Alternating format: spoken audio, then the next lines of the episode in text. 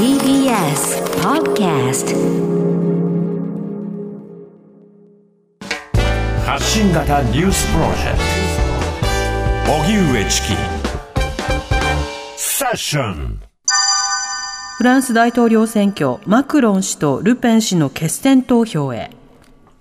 フランス大統領選挙の1回目の投票が10日に行われ、現職のマクロン氏と極右政党のルペン氏が24日に行われる決選投票に進むことになりました。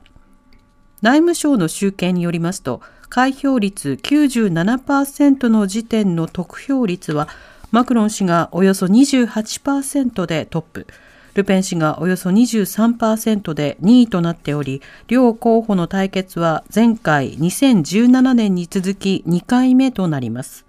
また、投票率は戦後の大統領選挙の最低記録およそ72%は更新しませんでしたが75%程度にとどまったと推定されています。それではフランス大統領選挙についてこの時間は取り上げましょう、えー、専門が比較政治そしてヨーロッパ政治です、えー、同志社大学政策学部教授の吉田徹さんにお話を伺います。吉田さんこんにちは。吉田です。よろしくお願いします。お願いします。お願いいたします。ご無沙汰してます。はい、あの吉田さん、まずはですね、決選投票へと進んだ現職のマクロン氏、それから極右政党ルペン氏、それぞれどういった人物なんでしょうか？はい、そうですね、あの現職のマクロン大統領、44歳とまだあの若い大統領なんですけれども、はい、2017年までですね、その時あの社会党のオランド大統領という人が大統領だったんですが、はい、えー、その下でですね、えーと、経済省、経済大臣大臣をですね務めていた人です。うん、で2017年のですね大統領選に際して、あまりにもそのオランド大統領が不人気なので、えー、出馬できないというような状況になってですね、そうするとまあ社会党に代わるですね何らかのこう中道左派政党を作らなきゃいけないというところでですね、まあ、社会党を割って出て、えー、共和国前進というですね、まあ、政党を作って、えー、で漁夫の利を得る形で2017年ですねルペン氏に対して、まあ、大差をつけて勝つと、で現職の大統領になったという経緯を持っている人物です、はい、で必ずしもですねあの支持率が高い大統領ではないんですけれども、えー、えー、一方のですねルペン氏はですねあのルペンというとですね多くの方はジョン・マリ・ルペンというですねこれフランスの極右政治家のまあ代表名詞みたいな人なんですけれども、はい、その三女なんですね。で彼女が2011年にですね、まあ、あの父親からその党首の座をですね譲り受けるような形で、まあ、実際には党員によって選出されたんですけれども、えー、えー、その国民戦線の党首になってですねでそれが非常にまあ人気を博すんですね。それまでのまあややこわもてのですねレイシスト的なその国民戦線のイメージからまあソフト化路線に転じてですね、えー、で2018年には前回の大統領選の後にまあ国民戦線から国民連合という名前に変えるんですけれども、はい、ソフト化路線がですねまあ非常に好感をされてですねまあ現在のそのですね地位を占めるようになったというような感じですね、バックグラウンドは。このあの得票率なんですけれども、この得票率、今の状況については、吉田さんはどういうふうにお感じになってますか？ですね、まあ、前々からですね得票率はさほどですね、えーとまあ、高くならないだろうということが言われてました、はい、でこれはですねいくつか理由があるんですが、一つは先ほど申し上げたように、やはりマクロンというですねそれほど人気のあるですね大統領ではない、うん、えー、2017年後半にですね不支持率が支持率を上回ってからずっと不支持率の方がですね高い大統領なんですね、はい、で一方でマクロンもですねこれはまあ一応極右ソフト化路線ではありますけれども極右と位置づけられているので、えー、やはりですねその、ねはい、ルペンですねルペンの国民連合ですけれども、それに対して危機感を持つ有権者が多いと、そうすると、あるですねこれ、フランスの人が言ってたんですが、まあ、コレラかペストの間で選ぶようなもんだということになって、ですねそうすると、まあ、どちらにも入れたくないと、で事前の世論調査から見ると、ですね、まあ、2人が決選投票に進むということは分かっていたので、はい、そうするとなかなかこう入れる先がないということで、全般的にまあ下がってしまった。それからもう一つはですね、やっぱりウクライナ戦争のです、ね、影響があるんですね。はい、ウクライナ戦争2月からどんどん、ね、深刻化するようになって、まあ、2月ぐらいからこうようやくですねフランスの大統領選、選挙キャンペーンがです、ね、活発化する時期に、その時にウクライナ戦争が始まってしまったので、まあ、メディア含めてですね全部話題がそっちに持ってかれて、ですね、あまり今回、ですねその大統領選であのフランスの政策をめぐる真剣なですね候補者同士の討論というのは、ね、あんまりなかったんですね、論点が深まらない。という状況だったので、まあ、その分、ですね関心が低まってしまったというような背景もあります。うんこういったあの戦時下など危機の状況にあると、まあ、現職の大統領がもう少しこう支持を伸ばしても、まあ、不思議ではないかなと思っていたんですが、そうもなっていなそうですか？はいそうですね、あの当初ですね、まあ、2月、3月まではですね、マクロンの支持って実は上り調子にあったんですね。で、そこが、そこでですね、まあ、ややこう息切れをしてしまって、ですねでもっと深刻なですね庶民にとっては深刻な問題であるインフレですね、えー、フランスですね今年まあ4%超のですねインフレ、えー、になって、しかも原油高がそこにですねこれウクライナ戦争の影響ありますけれども、はい、そうするとやはりですね地方の車しか足がないというような人たちは困るわけですね。でずっとですねルペン候補がですねまあここまでこう支持率伸ばしてきた一つの背景にはですね庶民のこういったやっぱり懐の問題が一番大事なんだということをですね、必要にですねこの選挙キャンペーン中、訴えてきたんですね、でそのために庶民のためのいろんなですね、えー、こう税制をですね、えー、こう駆動させて、で油の値段もですね軽減税率にして下げるというようなことをですね、それ基本的に、えー辺倒で、えー、こうキャンペーンをやってきたので、まあ、そこでですねそれが交換されて、まあ、マクロンに迫る勢いを見せたというような、あの構図だろうと思います。なるほど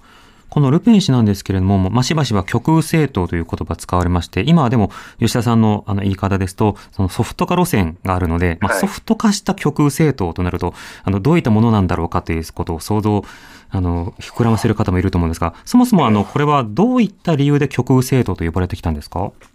そうですね、あの極右といった場合、政治学的に2つの意味があって、1つは既存の保守政党のさらに右っていうですねポジションから極右という場合と、それからやっぱり主張内容がですねこうあの、まあ、レイシズムであるとか、あるいはネオナチであるとか、ですねそういった排外主義的な思想を持っている実質的な内内実の部分で極右という場合があるんですね。はい、今回のルペンはですね、えーと、両方とも微妙で、というのはですね、今回ゼムールってですね、エリック・ゼムールというもう一人のですね、さらに、まあ、ルペンをですね、もっとかつてのですね、えーと、国民戦線のような主張するような新しい人が出てきました。はい、でそういった意味では、あの彼女の横にさらに右にですね、極右がいるっていうような状況で、それから、えーと、主張の部分もですね、まあ、依然としてまあ移民規制とかですね、そういうものは言ってるんですけれども、一方でさっき言ったように、やっぱり経済政策にですね、非常にこう、傾注するようになった、そこをですね、主張のメインのポイントに置くようになったと。い。うところがですね、はい、まあ、かつて我々がイメージするような国民戦線とは随分違ってきたと。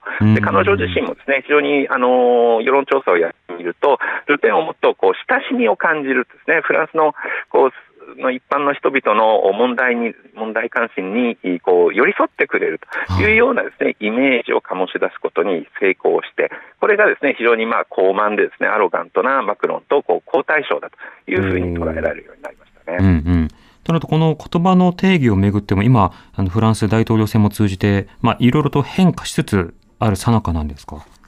そうですね。あのかつてまあ国民連合、あるいはですね、まあ、ルペンといえば、ですね、えー、極右というふうに言われてたわけですけれども、はい、実際まだですねそういうふうにあの故障する政治家やですね指揮者もいますけれども、うん、ですねまあ、な右派ナショナルポピュリズムとかですね、はい、えー、右派ポピュリズムとか、そういった言葉がですねやはりこれが、えっと、父親のジャンマリー・ルペンから今のマリーヌ・ルペンにですね代替わりをして最も大きく変わったことだと思うんですね。かつて極右と呼んでたものをですね我々今右派ポピュリズムとか単にポピュリストという呼ぶようになった。その中にはですねやっぱりその、えー、軸足のですね極右政党の軸足や訴えるですねそのアピールの内容っていうのが変わってきたというところとこうしてると思います。うん